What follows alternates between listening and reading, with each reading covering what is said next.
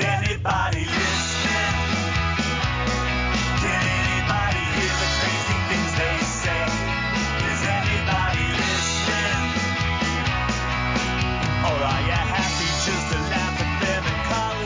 Hello, and welcome to the Collier Democratic Roundup, the official podcast of the Collier County Democratic Party. My name is Jeff Spencer. I am the vice chair of the local party and the host of this podcast. Thank you guys for clicking on.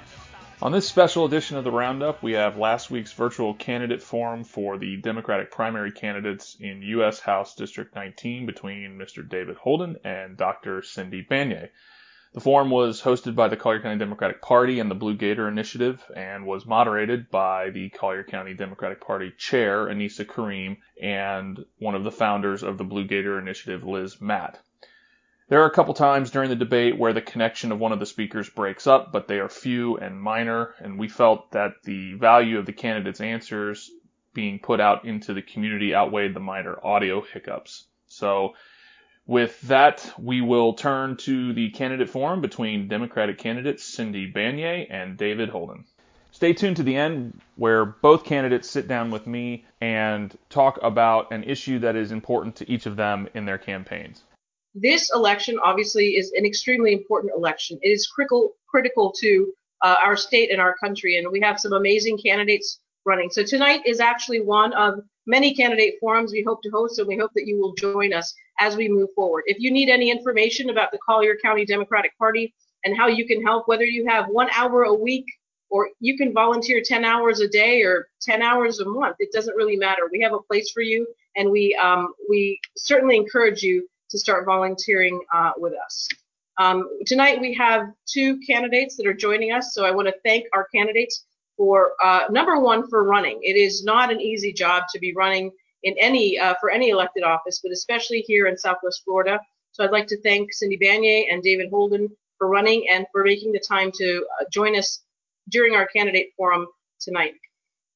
Congressional District 19 is in Southwest Florida. It's one of 27 congressional districts in the state of Florida.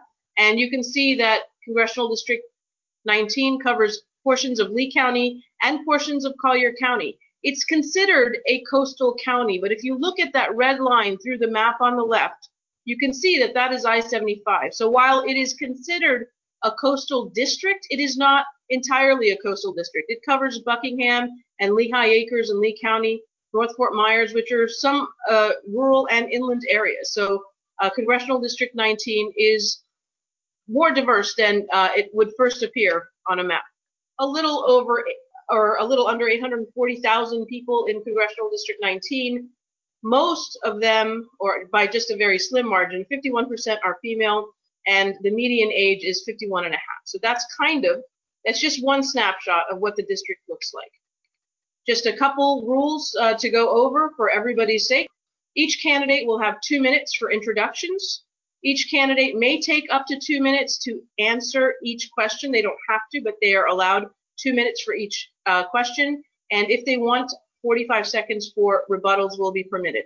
At the end of the forum, each candidate again will have two minutes for closing. And with that, we are going to begin. Dr. Cindy Banyai, would you like to go ahead and give us your opening introduction, please? Yes, absolutely. Thank you so much for hosting this, both the Collier Democrats and uh, the Blue Gator Initiative. It's a fantastic opportunity for us to get together and talk about issues that are important to us. But uh, so thank you. My name is Dr. Cindy Banyai. I'm a candidate for Congress here in Southwest Florida. I'm a mom and small business owner, and I'm fighting for our water, our health, and our community. I have lived here with my family. I chose to move to this area, and I've started my family living here for the past 11 years. Community just a little bit better. Uh, one of the things that I experienced during that time was working with over hundreds of organizations and thousands of people across the region, really listening to what they say. And I told people that I am here as a researcher to lift your voice up to be on the same level as CEOs and politicians. What I would do is take this research to our leaders, and a lot of times they would just look at me and pat me on the head and send me on my way and not do anything about it. And that really compelled because I know that people in this area understand on in this community and they deserve leadership that is ready to listen to them and be the servant leader that they really need. I uh, am also on part-time faculty at Florida Gulf Coast University in the Department of Political Science and Public Administration. And prior to moving here in Southwest Florida, I was a uh, a consultant with the Japanese government, helping countries around the world, developing countries, become more efficient and effective and design policy that works for people. I'm really passionate about making sure that we have a connection between the people, government, and that the government is serving them and not the powerful. So thank you so much for having me here today. And I know we're going to have a lot. Thank you. Thank you very much, Cindy. Uh, David Holden, how are you this evening? Would you like to give us your opening I am well, Annisa. Good to see you. And thank you to the Collier Democratic Party and to the Blue Gator Initiative for hosting this event. Uh, I am a very proud district leader of the Collier Democratic Party and a candidate for Congress again in 2020. Uh, I was the Democratic nominee in 2018. And with the help of a lot of people on this call in this room, uh, we made extraordinary strides forward for Democrats in Southwest Florida uh, that work must continue because the need remains critical. You know, remember how you felt, how we all felt the night that Donald Trump was elected president, uh, even though Hillary Clinton got 3 million more votes. Um, the despair, the shock, uh, the, the sheer kind of visceral terror at what the future held for us we knew it would be bad, and we could not have foreseen exactly how bad it has been and continues to be.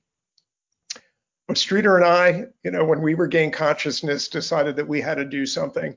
And this is an extension of my whole life. My whole life has been about service to the community, to some idea, ideals larger than myself. Uh, so I just set out to meet people, talk to people, listen to people, most importantly, about what they cared about, what issues they felt were important, and how we could have a better representative in Washington for Southwest Florida, somebody who will bring resources to communities so they can solve the problems in their own lives. That's what people need and want. That's what I've learned. Nobody has asked me in three and a half years of campaigning for a handout. What they've asked me for are the tools to let them improve their own lives and the lives of their children's children and communities. Uh, that work remains to be done. Cindy and I have had the uh, opportunity to debate six of the 10, count them 10 Republican candidates, and they are, without exception, appalling. Uh, and already they are attacking each other uh, in ways that are really kind of despicable, even for Republicans. You know, Cindy and I uh, are presenting our views, we're presenting our ideas to the people of this party, and you will make your choice. And once you do, we will unite as Democrats to win this race. Thank you, David. Thank you. Um, and I think that um, both of you talked about why you're running. Uh, I think that since 2016, politics, and I didn't think it was possible, but I think things have become even more divisive. Uh, things have become um, more difficult to stand up for, especially here in Southwest Florida, where we feel outnumbered as Democrats, as people who actually speak for people who need help, that want a living wage and want to live in dignity. It's really hard to make a point as a Democrat without it seeming a partisan issue and not just uh, an issue for the people. So, um, Cindy, if you could answer this question, why are you running for this specific office in this specific time? Well, the answer is that I tired of it. I had been working with nonprofits, like I said, and we were muzzled to a certain extent. That's why, you know, I was uh, surprised to a lot of people when I decided to run. Not that I hadn't been doing work that we all care about, but that I was actually barred from speaking on it. And I just got to the point where I was seeing leaders who were really tokenizing marginalized communities, who were not really engaging with that they deserve to be engaged. There was corruption.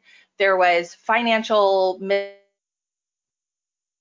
Tired of being ignored, of doing research that was meaningful, telling our leaders what people wanted and needed in this community, that we needed affordable housing and good paying jobs, and we wanted a clean environment and safe schools for our kids to do. And we wanted to not spend an hour in traffic to get there. And just over and over, it was ignored. And so I decided that this was really the time to run. Um, I was also, you know, so I wanted to bring that technical expertise in my uh, history to the seat. Personally compelled to run because of the situation with our health. So many of you have heard the story of my youngest daughter who's just turned three earlier. She spent the first two years of her life in and out of the hospital with a rare she was fighting for her life. I was fighting the insurance company. And between my professional experience and my personal experience with our broken system, I had had enough. And I knew that we needed somebody who had these experiences that could and bring technical expertise to the community and the heart of being the victim of this broken speak on that uh, and run and flip this district and reach people in ways that they haven't been reached before. So that's the here, why, and now for me. Thank you very much. I appreciate that. And now we're going to get into the questions that everybody's been waiting for, the issue well, questions. Does David Don't get I get to answer that? Oh, of course, of course. I'm sorry. I'm sorry. Of course you do, David. David, why are you running for this specific Thank you. Thank you. I uh, you know, the work is not done. It, it's simply that the work is not done, and the need is is more desperate than ever in light of not just the last three and a half years and the last 40 years of Republican policy, uh, but 100,000 dead Americans and a catastrophic economic collapse. Uh, but moral outrage is not enough. We need a moral vision and we need moral leadership because even in the midst of crisis, there is opportunity. That's why we're talking about building a new American dream together that meets the needs of working Americans, which is something we have not seen uh, really for a very long time in this government. We have a chance to rebuild our economy, to build a green economy that will clean our environment so we have something to leave our children and our grandchildren. Get back to the idea of the common good when we live our values and share our values with each other. You know, many of you know that I'm a sober alcoholic for the last 17 years. And when I think about why I was spared when so many people die from this disease, uh, it's to carry a message of hope and to do the work of hope in my community to the best of my ability. And that's why I'm running right now. David, thank you very much. I appreciate that.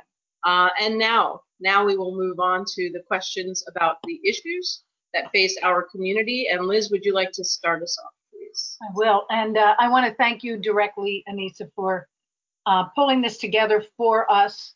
And the questions have come uh, primarily from members of the Blue Gator Initiative. And this first one is about public education. And I'll lay it all out, and then I'm going to ask Dr. Banyai to take her two minutes, uh, Mr. Holden to take his two, and then if you would like to rebut, let's do it afterwards um, in total. So this is uh, public education dollars are spread thin, especially with the inclusion of for-profit charter schools. They add nothing to the retirement fund for public school teachers. Charter schools don't have to abide by the same laws that traditional public schools do. Public school teachers are losing pay. They're paying more for their health insurance. And uh, our current Secretary of Education, Betsy DeVos, is working tirelessly on vouchers that give tax dollars to private schools. So, how would you address this trend? And along the way, how would you address the esteem and value of public school teachers in this country? Dr. Banyai, we'll start with you. Well, thanks for this. As a parent of two children who are currently enrolled in public school, I am very worried about these actually the disrespect and the way that the teachers are bearing huge burdens and have trouble living their lives and affording homes. So these are big concerns for me. But I think from a congressional level standpoint, what we really need to look at is making sure that we are not allowing any administrator to be appointed whose sole purpose is to d- destroy it. That's been the big uh, issue with Trump in terms of his appointments, putting somebody who like like Betsy DeVos in, who has built her entire fortune on charter schools and profiteering off of public dollars. This is something that we knew and we need to fight against to make sure that we actually have qualified people in these administrative roles. I think we also need to make sure that funding is decentralized from the central government, meaning that there's local control and state control over it, but there's connections between them so that they are not being mismanaged and spent. I would like to see and make sure that we have federal dollars going into public schools and not private for-profit schools. Those are the ones that concern me very amazing local charter schools that are filling needs in the community. So I want to make sure that we're clear on the difference between predatory, you know, for-profit charter schools and other areas where uh, they're filling a need and a gap that wasn't there before I want to make sure that we have strong teachers unions. I think that's some looked in this discussion. We in the state of Florida have hobbled our teachers unions and our uh, the DeSantis uh, and Republicans in this need to do so. And we need to make sure that federal dollars protect workers as well when they are distributed through the public education system. So not making it such a big deal for that's teachers time. to join their unions. Cindy, that's time. Thank you. Okay, David, um, your time to talk about public education and there seemed to be a great deal of concern about the for-profit charters built, baked into this question. Well, they're they're awful, and uh, if you want to see what a second Trump term will look like for education, you don't have to look any further than the state of Florida. And this year, I think it's $700 million of public money, our tax dollars, going to for-profit charter schools. It's a scam. Uh, everybody knows that. Uh, and some of the Republican candidates are profiting off of that scam. So we have to really ensure that public money is spent for public education. Uh, the federal government has to have a stronger role in education. They have to make sure that dollars are going into public schools. If we want to raise uh, the esteem and value of teachers, then we need to pay them like the professionals they are. And in Florida, we should probably just about double teacher pay. Uh, we as individuals and as our party, to the extent that we can, need to support school board candidates that are pro-science, pro-teacher, and pro-union. We have to fight the right to work, or what they really are, the right to work for less laws uh, that undermine teachers' unions. We see what Florida has done uh, in assaulting the teachers' union. But underneath all that is we have to end um, property tax funding of public schools. It is incredibly unfair. Uh, it is racist in its premise. Uh, it perpetuates uh, poverty. It perpetuates uh, inequality, and we have to come up with a national solution to that. All right, um, Dr. Banyai, is there anything you would like to address relative to what Mr. Holden said? It's not expected. I don't think so. I'm not not on this. I don't have any particular rebuttals on this. Uh, not that I would ever pass out time on purpose, but I think that we have a lot to get to. Okay, uh, Mr. Holden, anything for Dr. Banyai? I'm good. Topic? Okay, Annisa. Okay, thank you. Uh, we're going to allow the candidates time to talk about their general positions and stand in relation to gun violence and the NRA we know that gun violence has escalated exponentially in this country over the last few years. Um, my first uh, memory of gun violence was Columbine, and for many others, um, it was after that. Um, but we know that it's an issue in this country, and year after year, we try to do something about it, or some of us try to do something about it. But when you're elected to Congress and you go to DC to support a Congress um, that is, um, you know, we have a President Biden in office and you are a member of Congress. How will you make sure that gun violence is addressed appropriately in this country? And let's go ahead and start with Mr. Holden on that question. Thank you, Annisa. Uh, I am, as I was in 2018, a gun sense candidate uh, designated that way by Moms Demand Action. I've worked closely with that organization and have used their language and their information to inform my own understanding of the issue. Uh, you know, the NRA used to be an organization that was about gun safety and hunting and sportsmanship. I was actually trained in the Boy Scouts by NRA instructors in uh, riflery. But as we know, they're now a front group for gun manufacturers. And over the last several years, because of the, you know, array of mass shootings, there has been a shift, right? So I think that we have some momentum on our side, but there's an enormous amount of work to be done. So as a member of Congress, one of the key elements of the NRA uh, weaponry is the industry-wide liability protection for gun manufacturers. They are not cannot be held uh, responsible in court uh, for the damage and the destruction caused by their weapons, um, and that has to change. And we also have to remove all military-grade weapons from private hands. Nobody needs them.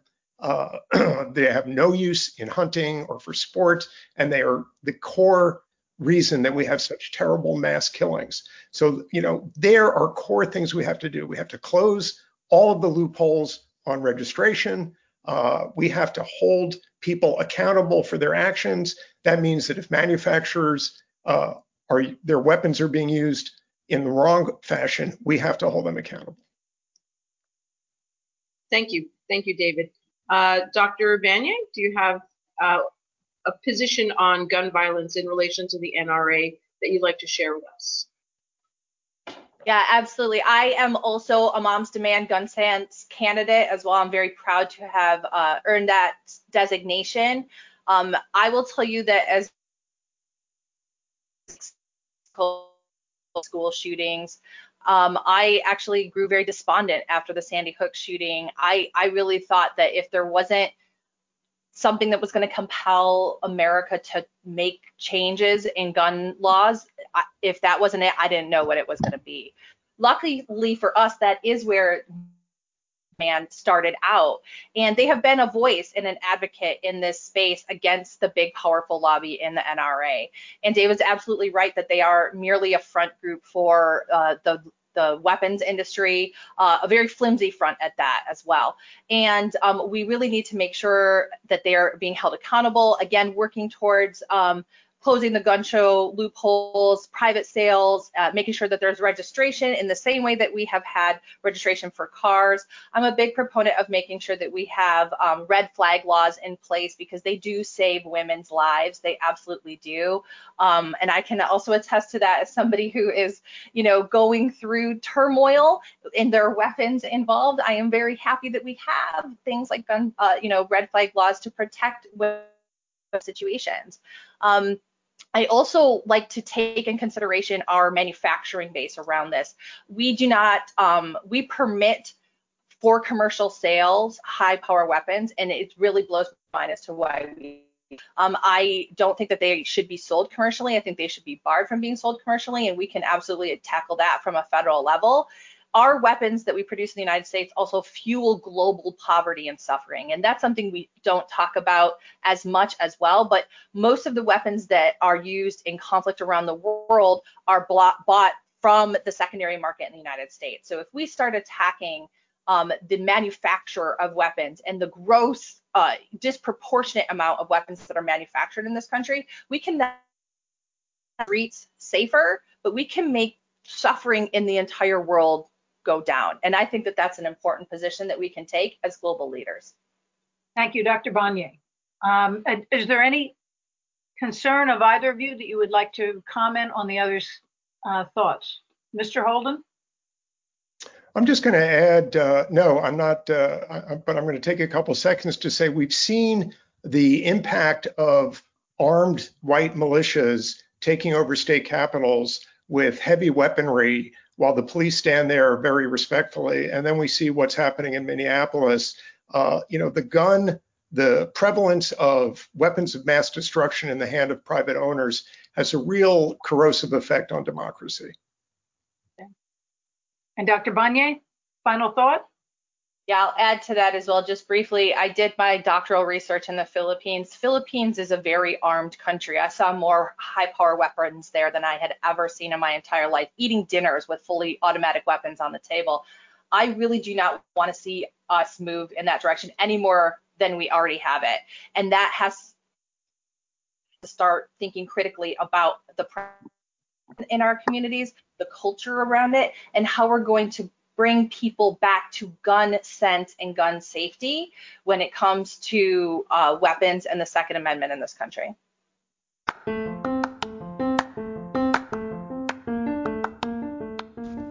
If you guys are interested in hearing more about what's going on with the local Democratic Party, the Florida Democratic Party, local candidates, events when they are possible again, and local news, there are a number of ways you can hear from us. You can sign up for our monthly newsletter, follow us on Instagram, Facebook, and Twitter, or just check in at our website for all the local Democratic Party info. You can find all of these signups on our website at www.collierdems.org. That's www.collierdems.org. Thank you for all your support. Our next set of questions are going to be on healthcare, and we're going to give different questions to Dr. Banyai and Mr. Holden based on the things that you said to the Blue Gator Initiative on your meetings. And for those who were not in attendance, I think you will be able to quickly pick up on the threads of, of uh, what each individual had to say. The first question to Dr. Banyai. You had described and you mentioned fear, uh, your experience with the Japanese system of healthcare personally. So, how would that work here at a practical level, and how would you debate that with the GOP challengers who are currently running if you are the successful Democratic candidate? Yes. So the Japanese system, just by brief explanation, is a nationalized healthcare system with decentralized implementation and a sliding scale user fee with cost setting from the federal level or the national level. And so that means, for instance, as a student, I was paying and somebody who is fully employed may be paying more 200 or 300 depending on the size of their family. Um, so it's very uh, flexible and adaptable for people. Um, and it creates a culture around preventative medicine and access to healthcare that um, is is very helpful particularly like now during times of a pandemic ways that I would look at integrating that would be in the same way that we are looking at rolling out Medicare for all through a Bernie style or Elizabeth Warren style plan over several years. What I bring to the table is not only the experience of living in, a, in Japan with this kind of um, system, but also having studied it from an academic perspective on it, uh, comparing the American system to it. So we would integrate some of those um, streamlining methods what the difference is and why I don't always go to call things Medicare for all because I would actually like to see a system that is we have already. And the way that I would debate that with Republicans, that percent loaded question because I'm already being attacked for being a socialist, for having pro-social programs, and for supporting progressive ideals. So I think what I would come back down to is coming back to the people. Deserves access to health care that doesn't bankrupt them. No watch their child suffer and wonder whether or not they're getting care or they can afford that care or if the care they get is going to make them lose their house. And that's, I think that is a compelling message for people. It's one that's resonated across the board for me. And it's something I can think we can really rally around as soon as we cut the legs out of this socialist argument. That's time. Mr. Holden. So you you told the Blue Gator Initiative that you would like Medicare for all, but you have also stated it wouldn't happen all in one fell swoop. So how would you debate that with the GOP challengers that um, that are currently running? Well, and and I think Cindy can confirm this. Uh, the Republicans' approach to healthcare is you're on your own, people uh, I think we've got the stronger hand by far. We have to play a long and a short game uh, on healthcare that ensures a win for the American people. We have to work in two directions. I will support, I will sponsor single payer legislation on day one, but you know, if we have the White House and we have the Senate, uh, I still think that's going to be a very heavy lift initially, but there are things we can do immediately. We can strengthen the Affordable Care Act it's done a lot of good reducing costs and improving outcomes. We immediately have to implement a public option. We have to push for Medicaid expansion, like here in Florida, increase funding for community health centers and critical access hospitals in rural areas. I think we also need to reduce the Medicare eligibility age over time. and we've got to limit cost shifting and surprise billing. There are challenges to all major reforms. Uh, taking, telling people they're going to lose their employer health care, as costly as it is, when you talk to union folks, they've they've fought and bled for their health care benefits. So it is going to take a tremendous amount of work to get us from where we are today to single payer. But when you talk to any expert in the field, people who are running hospital systems like Dr. Allen Weiss, the former uh, CEO of NCH, they all agree that single payer is the ultimate goal. Dr. Banyai, is there anything you would like to say back um, addressing your comparative programs or plans? Yeah, I, I agree um, with what David said about making sure that we are taking a measured approach to it and doing things in the meantime, uh, shoring up uh, the ACA. I will tell you right now, um, without Obamacare, I am not 100% sure that my daughter would have made it out of the hospital for the provisions in that and thankful for things like the elimination of pre-existing conditions uh, in healthcare. Um, but we make this a measured approach over time and thinking about how we're going to integrate these components into the healthcare system for the benefit of Americans and not the private insurance companies. And I think that's that paradigm shift is going to be a necessary one as we move forward. Mr. Holden, a final thought? Yeah, one of one of the things I like about being in a campaign with Cindy is I get to learn stuff, uh, and I think that we you know, with the Japanese healthcare and other models around the globe, uh, there, you know, we don't have to reinvent the wheel. There are successful uh, universal healthcare systems in every other developed economy but ours. Annisa? Thank you. Thank you very much. We're moving on to uh, questions on the environment. And Mr. Holden, I'm going to ask um, the question to you first. Um, Mr. Holden, you've written that the Washington governor, Jay Inslee, is urging Joe Biden and congressional hopefuls to adopt his Evergreen Plan to address climate change.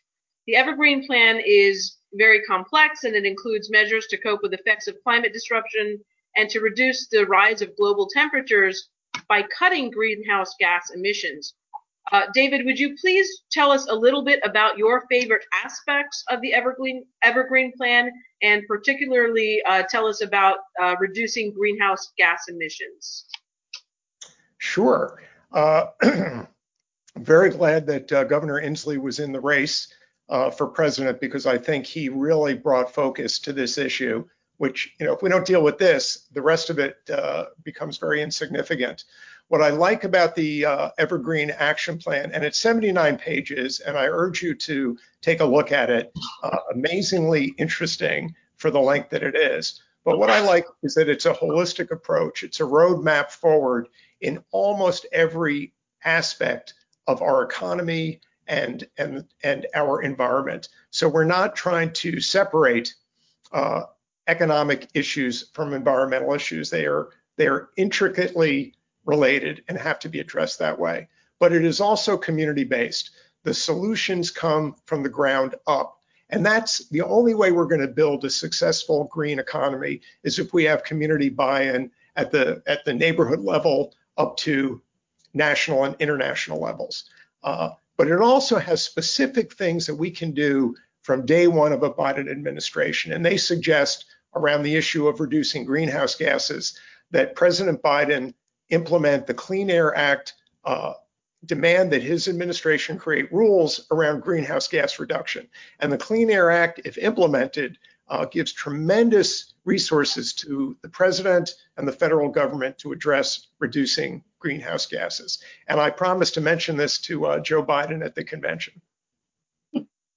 Okay, thank you.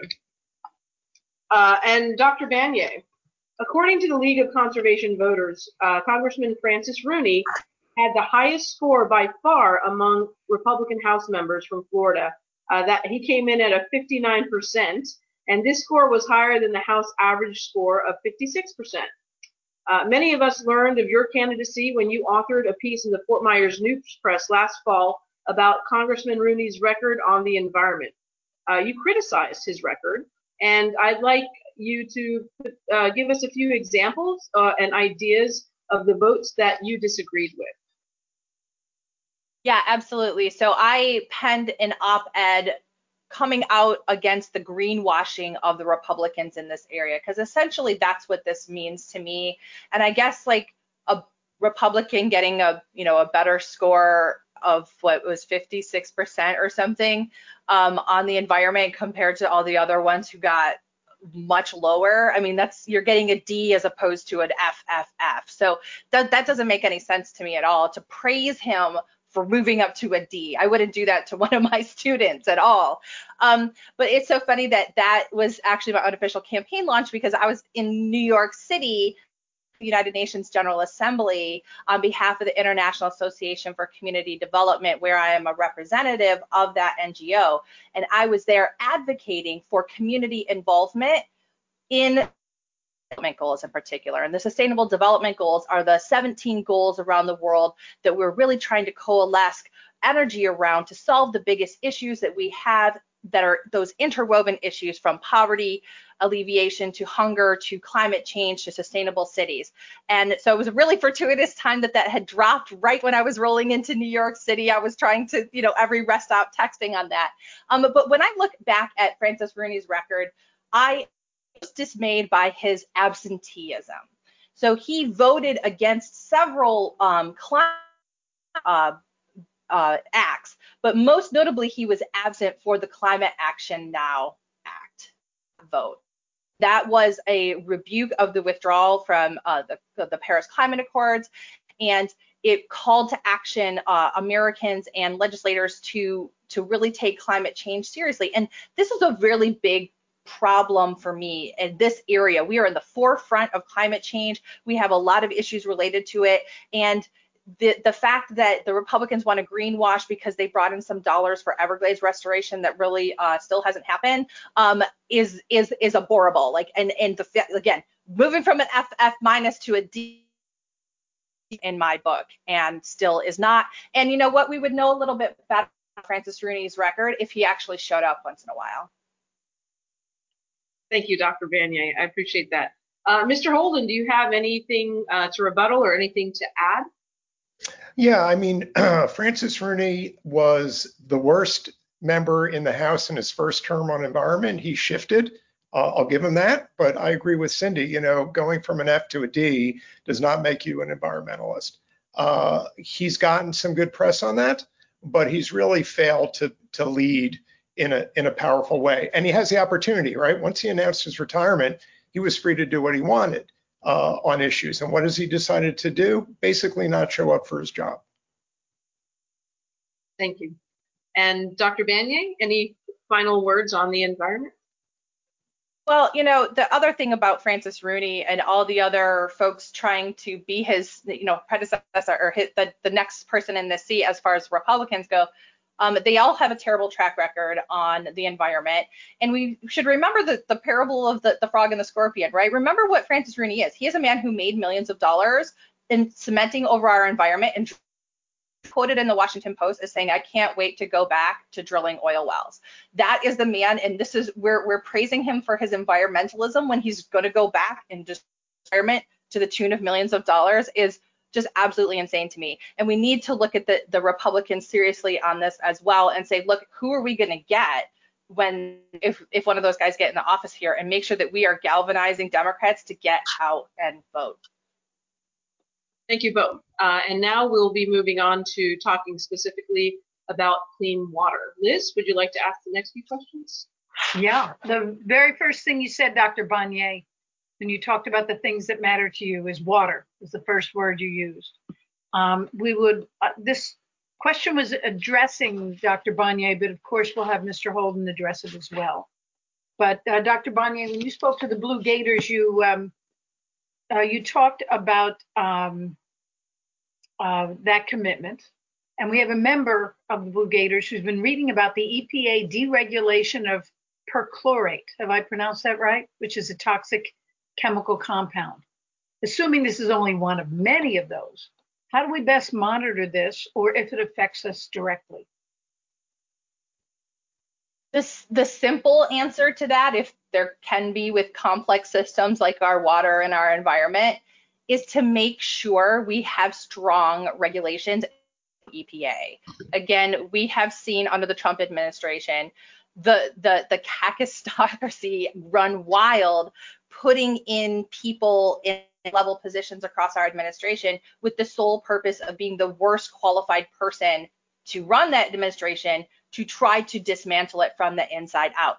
That is just uh, Steve book 100% and it's been horrifying for somebody who's spent their entire career working in public administration and values government and values good government so we need to strengthen the APA we need con- congress to continue to have oversight over the placement of officials and administrators high level in our government official uh, government agencies. We need to make sure that the EPA uh, regulations that had been rolled back, that 100 regulations that had been put in during the Obama actually come back and even stronger uh, under the, the Biden administration. This is really critical for us because it is our our health. Our water is our health. And the more that we have seen deregulation, the more that we have seen the hobbling of the EPA oversight at the federal level and then similarly in the state of Florida, lack of oversight and lack of political will um, to go after polluters and hold them accountable, the be- the worse off we are going to be. So this is this for me comes back to being an administrative and a government governance issue and making sure that we have people who value government that are going to Washington the people of Southwest Florida. Mr. Holden, um, on that topic, uh, well, we talked about governance and um, the issues of water as health water is also our livelihood in Southwest Florida. Everything connects to water in terms of the ability to be a successful tourism uh, world. So, um, would you like to broaden that uh, beyond the EPA?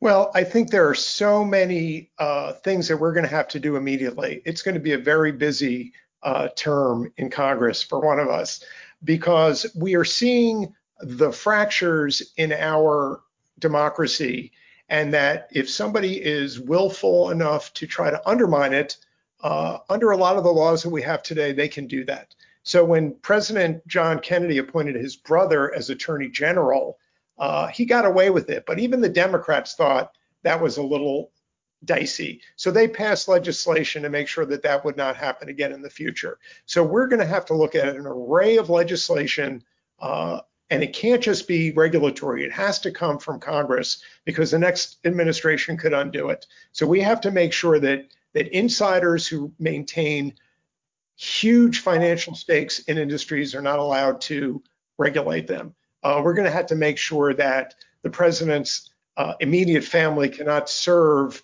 in in the White House, uh, and we're going to have to make sure that we cannot that the president can't game the system by appointing acting uh, people to acting positions for long lengths of time. So there is a lot of nuts and bolts, uh, uh, uh, work that's going to need to be done in, in shoring up our democracy at that level of law. So we've heard a lot about policy there. That's good. And I cannot imagine that there's truly rebuttal in there. But Dr. Banyai, anything you want to briefly add? Well, yeah, I just want to say that it is, uh, David is absolutely correct that we need to also take legislative action. That Congress serves as the check to the administration and the oversight, but the regulations that happen within those organizations are one component, but Congress needs to make laws to protect our environment and strongly do so. And we need to also make sure that the Senate so we could get those all the way through because there's a heck of a lot of them that are sitting there that Mitch McConnell just refuses to put on the floor. And Mr. Holden, final thoughts on this before we move on? Well, you know, I agree with Cindy on undoing the rollbacks, however many hundred they're rolling back right now of environmental regulations. But we're going to have to make sure that we keep a spotlight on that process, that it actually happens in a timely manner. Uh, because for you know, a new administration is going to be overwhelmed with a million things to do. But for us here in Southwest Florida, there's nothing more critical.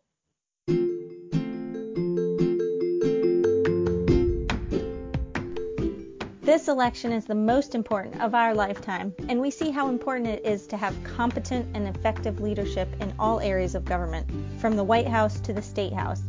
Your local Democratic Party is a fully volunteer force of dedicated Democrats who are continuing to work hard to defeat Donald Trump and elect Democrats up and down the ballot this November, and we need your help. We cannot do many of the things we normally do this election year, but there are still many activities that are safe and can be done from home. We need volunteers to help out with things like writing postcards or making phone calls in a virtual phone bank that will help us win in November. If you have the time to help us, please go to www.collierdems.org. That's www.collierdems.org and click on the Get Involved button and become a volunteer. With your help, we can win in November.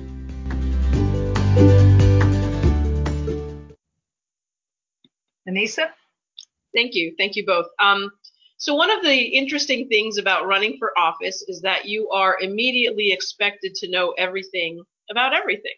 Uh, and certainly in these candidate forums, we ask you about an array of issues that are important to your constituency. But once elected, you actually have the ability to make progress on these issues. And so, since no one person can have absolute knowledge about everything while serving, um, how do you how do you plan to make sure that you're making decisions about healthcare, about uh, economic forecasting, about um, education, about any of these issues? How do you plan to make sure that you're making those decisions in the best way possible for your constituents? And let's uh, ask Dr. Uh, first. Absolutely. That is actually something that I have learned throughout my career in social sciences, right? So, social sciences, we learn to listen to people, we learn to observe, and we learn to connect and get knowledge from where it needs to come from. So, sometimes those content experts are the local people, sometimes they are the experts at think tanks. So, I will always go back to the people of Southwest Florida to better understand what we need here. I will also rely on in their respected field. So I will look to institutes that will provide data and the Institute for Health Metrics and Evaluation. I also um, am quite connected with uh, poverty alleviation and economics, like the Sustainable uh, Development Solutions Network that's headed by Jeffrey Sachs, who I'm a big fan of in terms of global poverty reduction as well, and the Brookings As well. Again, through my work with nonprofits and working with the SDGs and trying to local those sustainable development, localize those sustainable development goals, I've been connected to the Brookings Institute through that work and relying on the experts that they bring in together, as well as the convenings that come uh, with getting different ideas from different places. So I um, will very much be that humble servant leader that listens to people to make the best decision possible. Thank you. And Mr. Holden, same question to you. Yeah, I, I really like this question, Annisa. And it, you know, we have to remember the damage that Newt Gingrich, remember him, did uh, when he and the Republicans took control of the House in 1995. They, you know, they basically had an assault on expertise and staff. So one of the things that I put out uh, uh, proposal is to restore staffing levels for Congress to 1994 levels. Uh, in the interim, you know, the Congressional Budget Office is a source of honest, straightforward information, regardless who is, who's in control of the House. The Library of Congress will do specific deep dive analysis that members of Congress can request on any issue uh, with a broad range of, of inputs. Uh, as Cindy said, the Brookings Institute is a wonderful organization. There's also something that we need to rebuild in the House, which are called legislative service organizations. And the Democratic Study Group is the one I'm thinking of uh, most clearly. That's an organization from 1959 to 1994 that provided deep information on a range of issues to Democratic members of the House. That was funded because members were allowed to dedicate a small portion of their office budgets to that organization. Newt Gingrich and the Republicans outlawed that. Uh, and in spite of how we feel about lobbyists and how we feel about how lobbyists are funded, they too can be a great source of information on both sides of an issue because I think uh, it's critically important to take in perspectives from both sides of an issue because I don't know everything. And as Annisa said, it's impossible for anyone to know everything. So I want the broadest array of expertise uh, available to me as a member of Congress. Thank you. Uh, Dr. Banyai, do you have anything to add? Any rebuttals? Yeah, absolutely. I think things like the Congressional Research Service are absolutely uh, imperative. Um, I used the Congressional Research Service during both my tenures in the, the Senate for both uh, Republican uh, Senator Den, um, uh, Spencer Abraham and then Democratic Senator uh, Daniel Patrick Moynihan. Um, they were key components of making sure that we had the right information um, to work with to make decisions and making sure that those um, and available to Congress and not um, derided, I think is the right word to think of. We have seen that um, experts and professional staff being completely um, undermined during the Trump administration, and we need to change the culture on that. Thank you. And Mr. Holden, any last thoughts on general policy and how you come to conclusions on specific issues? Yeah, I think it's good to remember that uh, Francis Rooney has not had a ta- community town hall since 2018. Uh, that's a critical part of decision making for any member of Congress is to get that open dialogue with the members of the community. That's what I miss most about campaigning. I love doing town halls and having a conversation with people where questions are not pre-screened. And that will be a monthly, if not weekly, component of my service in Congress. Thank you. Liz, next question. This question came from a member of the Blue Gator Initiative who is a disgruntled, never Trump former Republican. He has also worked in fundraising in um, a uh, Midwestern city um, in advancing various candidates he thought were good for those cities. So I, you have read this question in advance, but I will read it for the benefit of the other 70 people who are with us. The Republican playbook is very predictable. They will run countless TV ads to define our candidate as hopeless, as a Nancy Pelosi liberal that is out of touch with average Americans. Uh, fortunately, from an election strategy perspective, the candidate on the Republican side will need to be a Trump supporter, and we've already heard from them in their nightly commercials. Accordingly, our strategy can and should be equally predictable we need to define the Republican candidate as a supporter of the most corrupt president in modern history. But that will take money. So, how do you each plan to raise more money than your opponent? And if so, how do you plan to do it? Uh, let's start with uh, Mr. Holden on this. Yeah, thank you, Liz. So in 2018, we raised almost $600,000 uh, which was by far the most that a Democratic candidate has raised in this neck of the woods for many, many years. And we did that in amounts from $5 up to the legal limit. Uh, I do not and will not accept uh, PAC money, uh, dark money. Uh, and we did that so that we could get our message out. We are ahead of where we were in 2018 in our fundraising. We're closing in on $250,000 raised uh, and we will continue. We did not raise money uh, significantly over the, the last two months. It was just not appropriate. But we're starting to pick that up because we have to make the case. Uh, we know what the Republicans will do. We will get our message out, not just on television and radio, but digitally in all the ways that uh, the Democrats successfully campaign. Get out the vote effort, critical. Uh, we brought out 50,000 new Democratic votes compared to 2014. I outpolled Andrew Gillum by 16,000 votes and Bill Nelson by 13,000 votes. So something worked. Uh, we are going to continue to do the things we have to do to get the resources we need to put our message out to the people of this district because what we have to offer them is a better way of life.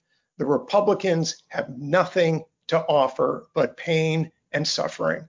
And if you have viewed the debates that Cindy and I have participated in together, it is it's terrifying their lack of empathy and compassion for the people of, this district. People here are suffering. We're going to get the message out that there's a better way forward. Dr. Banyai, this will be your first campaign uh, of, of this level? How do you plan to raise the money to tell your message? Yeah, absolutely. So, you know, there's something to be said about coming in as a freshman candidate for this kind of thing. David had had a lot of time to fundraise uh, and coordinate his campaign well ahead of his announcement of his candidacy. And you know, when you have uh, your fingers in industries where people have a lot of means, it's a lot easier to raise funds. I'm a nonprofit you know person i work with homeless people um, i am a part-time faculty so i know students people that i don't have a lot of money so my strategy has been out hustle, outshine, outwork. And that's what I've been doing from day one. So what I've been doing is making sure that I have a very strong and robust uh, team supporting me in terms of reaching out to people through um, virtual town hall meetings, now podcasts, um, texting campaigns, calling campaigns, emailing campaigns. I've also uh, been going and getting a significant amount of endorsements. We'll be announcing some of them coming up as well. Um, those will lead to additional funds of the National No Dem Left Behind Coalition, which does fundraising on our behalf and puts together really fantastic like the one I'm going to be joining in just an hour from now with Nick Knudsen of Demcast, who is a national supporter of Democrats, as well as next week we are going to be sitting down and talking with Christine Pelosi, uh, so those kinds of opportunities that are from networks that I've built from other people within this district and outside this district who see me as a candidate that is viable, even if I'm not starting with a pile of cash. And what I'm going to continue to do is, like I said, outwork, out outshine because that's what's going to make people uh, not only in the Democratic primary but in the Republican uh, versus the Republicans in the general. That is what's going to carry me through. So yes, I'm going to be able to pull down dollars to get those uh, commercials out there. I already have a commercial running on Fox 4 right now. I have another national organization called Women for the Win who is doing a pro bono video for me tomorrow as well. Sorry, there's no time to watch, but sorry, thank you. You know what? Because we're already an hour into this uh, session, I'm going to uh, flip through a couple of questions because uh, we've addressed money here and go right to the question about how you each expect to motivate the African American voters. Um, and since we're short on time, maybe take instead of two minutes, Dr. Banyai, why don't you take a minute and Mr. Holden a minute on that topic? So I guess the quick answer then is that I'm going to motivate them through dem- demonstrable commitment. So I've worked with uh, the Dunbar community. I've worked to help start up programs, pre-education, pre-K education programs in that area. Worked extensively with people in there. I have very close relationship with Mr. Mohammed uh, from uh, Equality of that is where the, the bulk of the African American population in this district is living. Um, and I have quite a few supporters on the inside who have been trying to uh, get some additional words out about me there. What and what I told Lee Pitts in my interview, which you should be able to see on my YouTube channel as well, is that I am a humble listener. I want to listen and understand where people are coming from and bring them into the decision making process in a meaningful way. Not just assume that I understand the the trials and tribulations of people, but actually listen to them and bring them into making decisions that will make their lives better. I am a humble servant leader. Mr. Holden, on the topic of African American voters. Well, you know, first, I think we need to recognize that that Black voters are not a monolith. There are a number of different Black communities throughout this district. Uh, when I met with Mr. Muhammad at the beginning of my first campaign, he asked me uh, one question: How am I different from the last 12 guys to come here asking for their community vote? And you can't answer that in words. You can't answer that in words. Hold on one second, David. I think one second, David. I think if everybody would please mute everybody would please line, that would be that would be. Make sure you are muted, please. Make sure you are muted, please. That's weird. It's weird. It is. It is. okay. All right. All right. Let's try that again. Let's try uh, that again. You, will, you, we will pick you up at the thought that you said in your first campaign. Yeah. Um, so you know, Mr. Muhammad challenged me, and I, and I think we rose to that challenge. We built strong relationships with Black and and other diverse communities throughout this district. Uh, the Haitian community has become strong supporters of our efforts, and we're going to continue to do that. Uh, the Black communities of this district understand the stakes. Uh, I believe they're going to turn out, and I believe that I will and have earned their support. And we continue with you, Mr. Holden. How about the LGBTQ community here in the 19th? It's it's not a highly visible community, but um, it you know I'm sure it's as robust as any other place, but it's not highly visible. So, do you have any thoughts about how to make that community, the people and businesses, more visible? Well, I, I, think the LGBT community are doing a really good job of taking care of business. Uh, if you look at the growth of Pride in Southwest Florida over the last several years, um, I was on a caucus with the uh, Democratic LGBT caucus this week. Uh, they are engaged, they are involved, uh, but there is work to be done, critical work. If you ask a Republican their stance on LGBT issues, they will say this that they support equal rights, but that there are no laws needed. Well, we know from history that civil rights without legal protection are meaningless. So I will sponsor and support the Equality Act.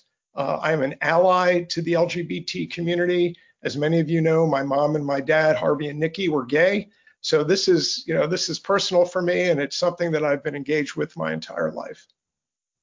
Dr. Banyai, your thoughts on this topic? So I've been working in Southwest Florida raise awareness and visibility around the LGBTQ plus community. Um, I was uh, helping actually another candidate here, Sean Williams, back in you know five or six years ago, spin up the uh, the LGBTQ fund at the Southwest Florida Community which provided funding for um, youth programs related to LGBTQ, as well as elder programs, uh, which are a big issue here for us as well.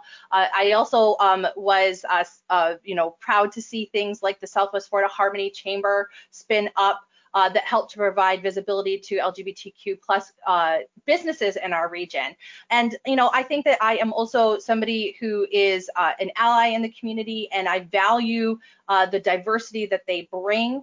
And we need to continue to support them, and we need to make sure that we have laws on the local level and the federal level that will continue to provide pr protections for people in the LGBTQ plus community. We have covered a lot of ground there in those two questions. Annisa, back to you. I think you're going to wrap us up. Yes, yes, I am. So um, this will be the last set of questions before we go into uh, closing comments by both uh, candidates. So Dr. Banyai, this will go to you first, and then Mr. Holden will also have a chance to to answer this question. So obviously, we would love to have a Democratic representative in Congressional District 19. That is what we're all working very hard to do. And after the primary, uh, one of you will meet the Republican contender. When you get to office, when you get to Washington, D.C., and you're sworn in, uh, if you could choose the House committees that you could serve on, which House committees would be your first choice and why? And is there a current Republican member of the House with whom you feel that you could potentially work uh, with and uh, why? So Dr. Banyai first. Yes, thank you. So there are several uh, committees that I am interested in, but I think the one that I am most interested in is the uh, Committee on Oversight and Reform. And I think that has to do with the fact that I am so passionate um, having my career be an evaluator, looking at making sure that we are doing things appropriately, efficiently, and effectively. Um, I really value governance uh, and strong government institutions. And so I think that um, we are missing that check a lot of times uh, against Donald Trump and this administration. So I am looking to be a part of that committee. It's a very strong committee, but I think that I have the right background to be able uh, to do so. And when it comes to um, oh wait, when it comes to uh, Republicans, I would say that I don't necessarily have a, a favorite BFF Republican in the House at the moment. Um, but what I can tell you is that I have a history of bipartisanship. As I had alluded to earlier, I've worked for Republicans on Capitol Hill. Um, I have been a staunch Democrat since then. Let me just say I saw behind the curtain and I didn't like what I saw, so I moved over to the other side. Um, but I uh, I will say that I've worked uh, in a bipartisan fashion. I worked on Capitol Hill during a bipartisan era. I've worked in the state of Florida building a bipartisan coalition of candidates fighting for um, voter choice and to make sure that our elections are fair. We had 51 candidates uh, from both uh, parties as part of that. Uh, and I've worked locally recently as well. So I would say that I have the ability to find people where we align and build coalitions to make change where necessary, irregardless of party. Thank you. And Mr. Holden, when you get to Washington, D.C., and you have the opportunity, hopefully, to choose House committees, which House committees would you like to be on and why? And is there a Republican member uh, of the House with whom you feel that you could work particularly well? Well, uh, being aware that uh, in spite of my manifest qualities, I will be a freshman, uh, I think the committees that, that are most interesting to me and that I think I have a chance to serve on are either energy and commerce or the select committee on climate crisis. Uh, energy and commerce has broad oversight of environmental issues. And as we know, those are critical not just to this district, but to the entire world. And the other committee I think that I am well qualified for is the Financial Services Committee because of my professional background. Uh, one of the wonderful things that uh, President Obama did was institute a fiduciary rule requiring that financial advisors uh, treat their clients in the best interests of the client, which of course the Trump administration has overturned. Uh, I think that's a committee which, which needs great reform, that industry, and I can contribute there. There are a couple of Republicans, uh, John Katko from New York and Brian Fitzpatrick from Pennsylvania, who seem to have somewhat of an open mind. Uh, and I've always worked across boundaries in my life, my professional life, and my community life. But I think we have to be clear as Democrats that sometimes we seek uh, bipartisanship for its own sake. One of the things where I think President Obama failed was to realize the complete intransigence of the Republicans. We have to force them to the table by being strong in what we believe. If we have the White House and we have the Senate and we have the House, then we have to pass bills that reflect the reason people put us in that position. Thank you. And as you both know, currently Congressional District 19 has an absent member of Congress, both in DC and at home. We have no idea when the next town, well, there probably will be no more town halls from Francis Rooney, but we haven't seen one for a couple of years. So, um, as a Democrat that represents House District 19, how will you divide your time between DC uh, and the district here in Florida? Cindy, uh, please answer that. For us. Yeah, this was always a concern for me from the very beginning of this campaign because as a mom, people always ask me, you know, somewhat inappropriately, I think, but they do ask me nonetheless, you know, what are you going to do with your kids and how's that going to work out? I had always envisioned doing a complete split session. So going to DC for Thursday, Tuesday through Thursday uh, for any in-person sessions that needed to be, and then be back here in district, um, you know, Thursday evening through, uh, you know, uh, Monday evening, uh, both serving the community, helping my family, and uh, providing stability in that way.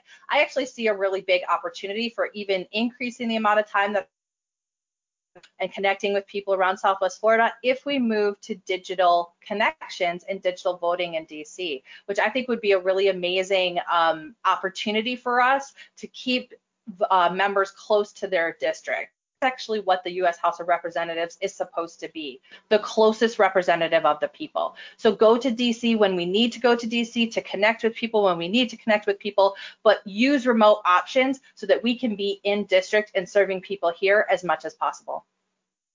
Thank you. David, how will you divide your time between DC and your district here?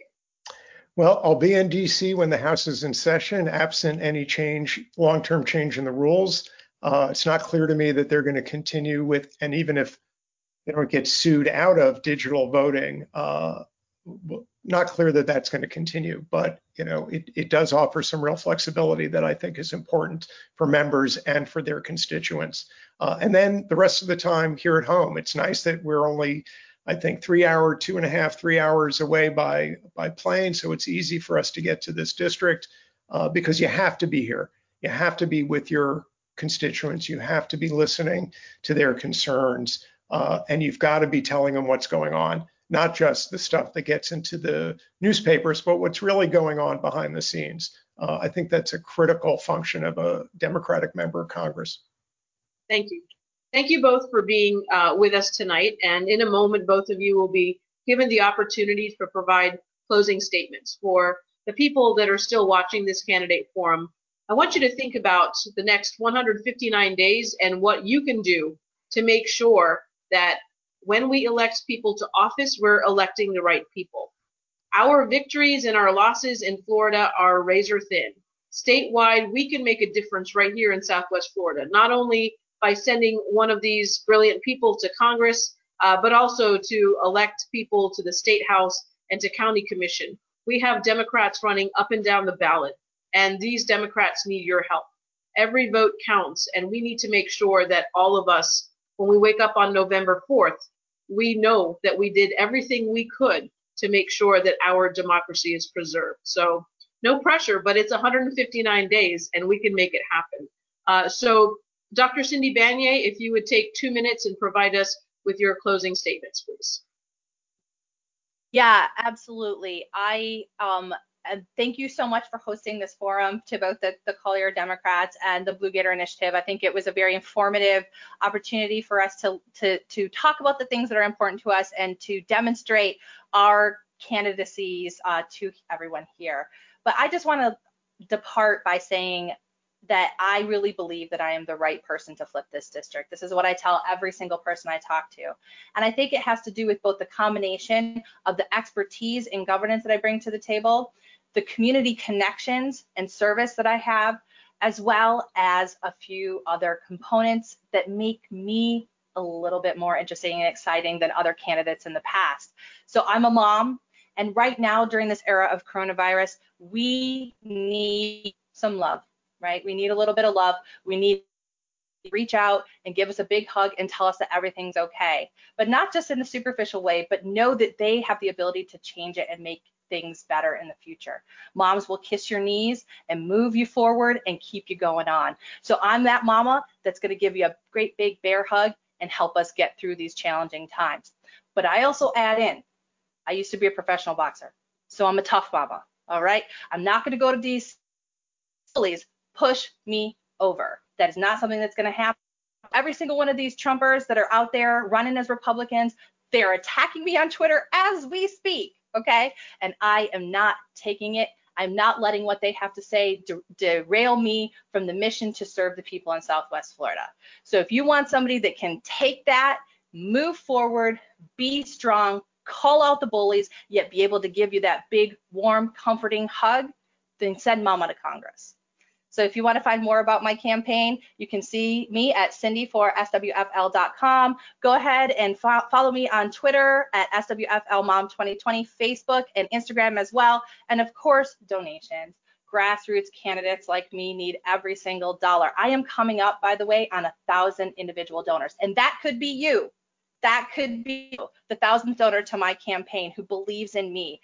We also need people who are going to volunteer in phone bank and help us with all these digital events that we're going to need because I am staying home, by the way. My daughter is vulnerable. We are not leaving. Our digital campaign is not ending anytime soon. So we need your help and support to get through this, to go to the primary and get through the primary to flip this district because I know that each one of those Trumpers is scared of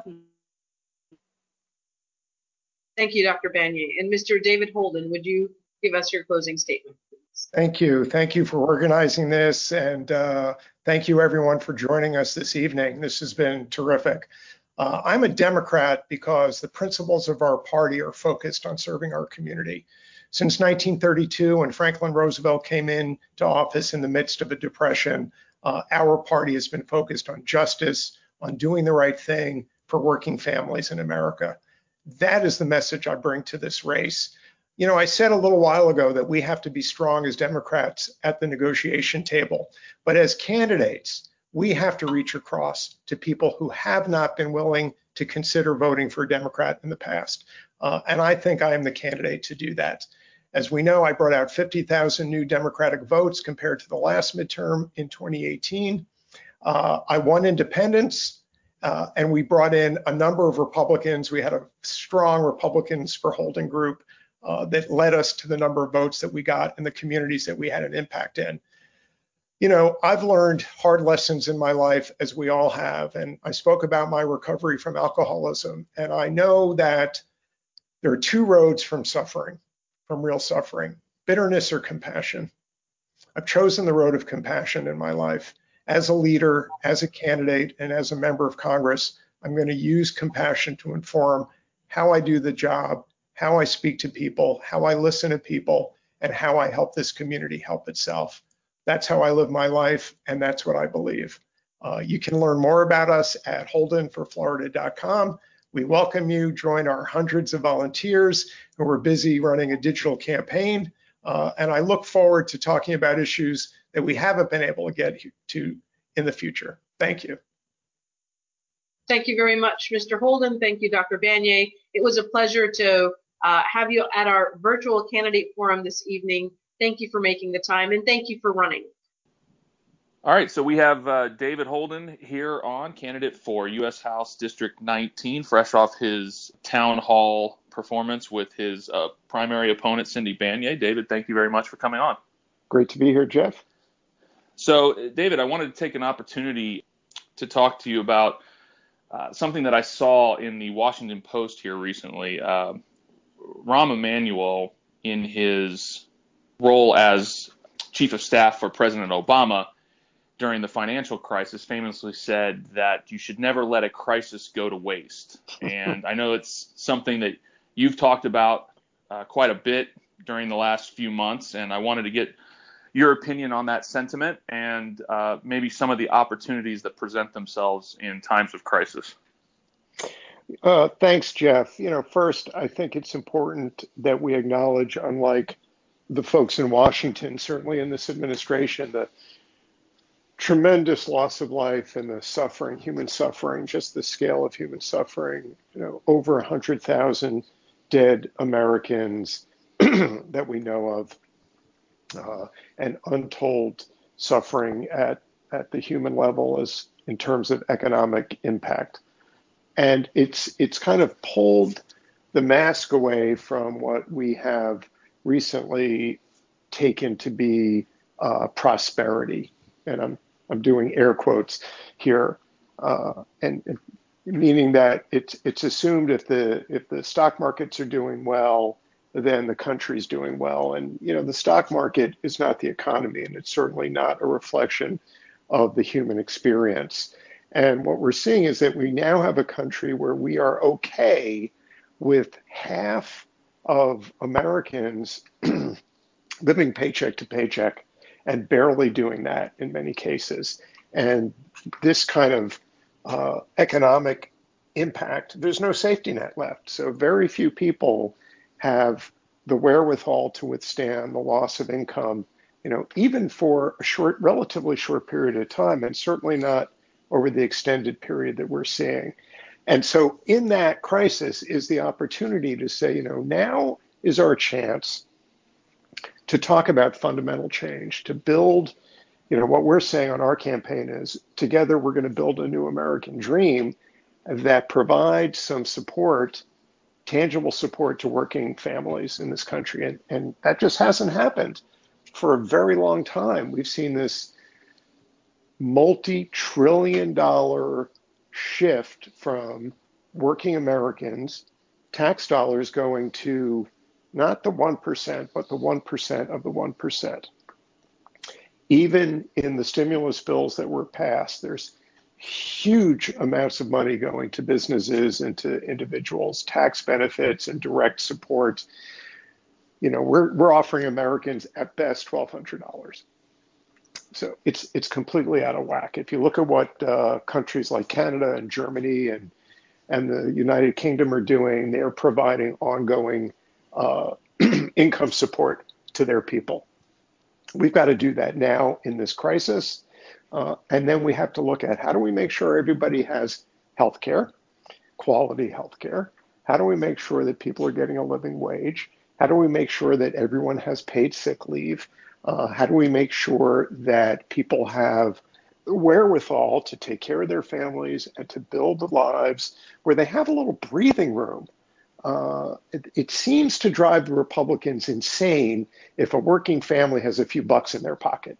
Uh, if you look at some of the senators, you know, including Rick Scott, uh, you know, they're furious that uh, people are getting an extra, as they put it, $600 in unemployment support for a short period of time.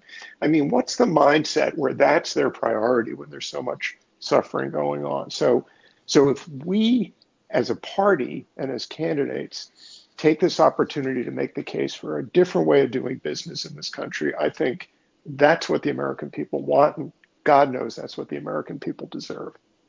Well, David, thank you very much. I want to just thank you for everything you're doing here in the campaign and want to say that you're always welcome back here on the podcast. And we will uh, continue to look forward to everything that you're doing and just uh, stay safe out there. And thank you for coming on. Thanks, Jeff. Great to be here. Look forward to doing this again soon. So I want to welcome Cindy Banyai. She's uh, the Democratic candidate for U.S. House District 19 uh, in the primary challenge uh, this uh, November. Cindy, thank you very much for coming on. Absolutely, my pleasure. Thanks for having me. So, uh, Cindy, ever since Donald Trump's election in 2016, we've seen women take charge and really lead the way in terms of all facets of society, from politics to the boardroom, even into local activism, where we're seeing local women, moms, and local leaders really step up and take the take the lead in terms of moving change forward. What do you what kind of policies are you going to be promoting and how are you going to look to help Southwest Florida women and also women across the country? Absolutely. You know, I who was galvanized after the 2016 election and we saw Donald Trump and his misogyny just grow in a sense. Um, I had become active um, and had been active in the grassroots. I was working with education and workforce organizations and trying to make and I really decided that after seeing, especially so inspiring, the young women that came into Congress in the 100, uh, uh, 15th Congress, uh, right? 116th Congress, rather. Um, you know, the squad, AOC, Ayanna Pressley, uh, Rashida Tlaib, Ilhan Omar, and how much energy uh, and innovation they brought to the Congress. I was really inspired to run and the reasons why I jumped into this race here in 2020. And I really bring to the perspective of women and women's issues the, uh, the perspective of being a mom. Um, I am also a younger woman who is trying to uh, get into a powerful position, and this brings with it some additional challenges. But I'm really working to help women uh, make their ma- name for way in this world uh, you know, much in the way that I have been able to and I'm hoping to do for uh, moving forward. So some of the things that I've been really passionately working on here in Southwest Florida that I want to take to the next level, in instituting family friendly policies, making sure that not only government organizations, but private organizations are properly incentivized and subsidized in order to create family friendly workplaces. And this includes things like parental leave and flexible scheduling sharing and care support. As a mom, this is something that you know I know is really important for keeping women into in the workforce. Um, it's really important for uh, making sure that uh, and time are respected. And one of the you know silver linings of coming out of this economic crisis related to the coronavirus is that it seems as though some of these working these, flexible working policies are much more in reach than they had been in the past. And I'm very excited about that. And I'm hoping to take some of that momentum and flexibility and start to really, you know, help to design workforces of the future where we can be flexibly working from home uh, relatives who may be ill, um, all of which end up being women's burdens. So that's a passion of mine because it's so significant me. Um, but otherwise, as you know, in terms of helping support women's rights, uh, I am also a big supporter, uh, proponent of the Equal Rights Amendment, as well. And I think absolutely 100% women should be in control of their bodies, and we should be able to be health care decisions uh, between us and our practitioners. Um, and we shouldn't have any restrictions on those types of services. So I'm somebody who is very staunchly in support of women's rights and freedoms and making sure that we can be healthy and integrated into the workforce because it's important individuals but also macroeconomic development. Awesome. Well, Cindy, thank you very much for coming on. We really appreciate everything you're doing and that you're uh, you're choosing to run and, and to run as effectively as you are. And hopefully, we will uh, we will speak to you here again as the campaign continues. And uh, just want to encourage everyone to reach out and look out for uh, Cindy Banyai on our website and to do everything that you can to help support all of our candidates here this election. Cindy, thank you very much for coming on. Yeah, thanks so much, Jeff, for, uh, for having me on. All right, that concludes our special podcast for this virtual town hall. Hope everybody enjoyed it. Please remember to rate us on Apple, iTunes, and Spotify or Stitcher or wherever you listen to your favorite podcast. There's only 154 days left in this election, and we need everybody to step up and go out and do something to help make this one a success. We really need you. Hope everyone's staying safe out there. Until next time, so long.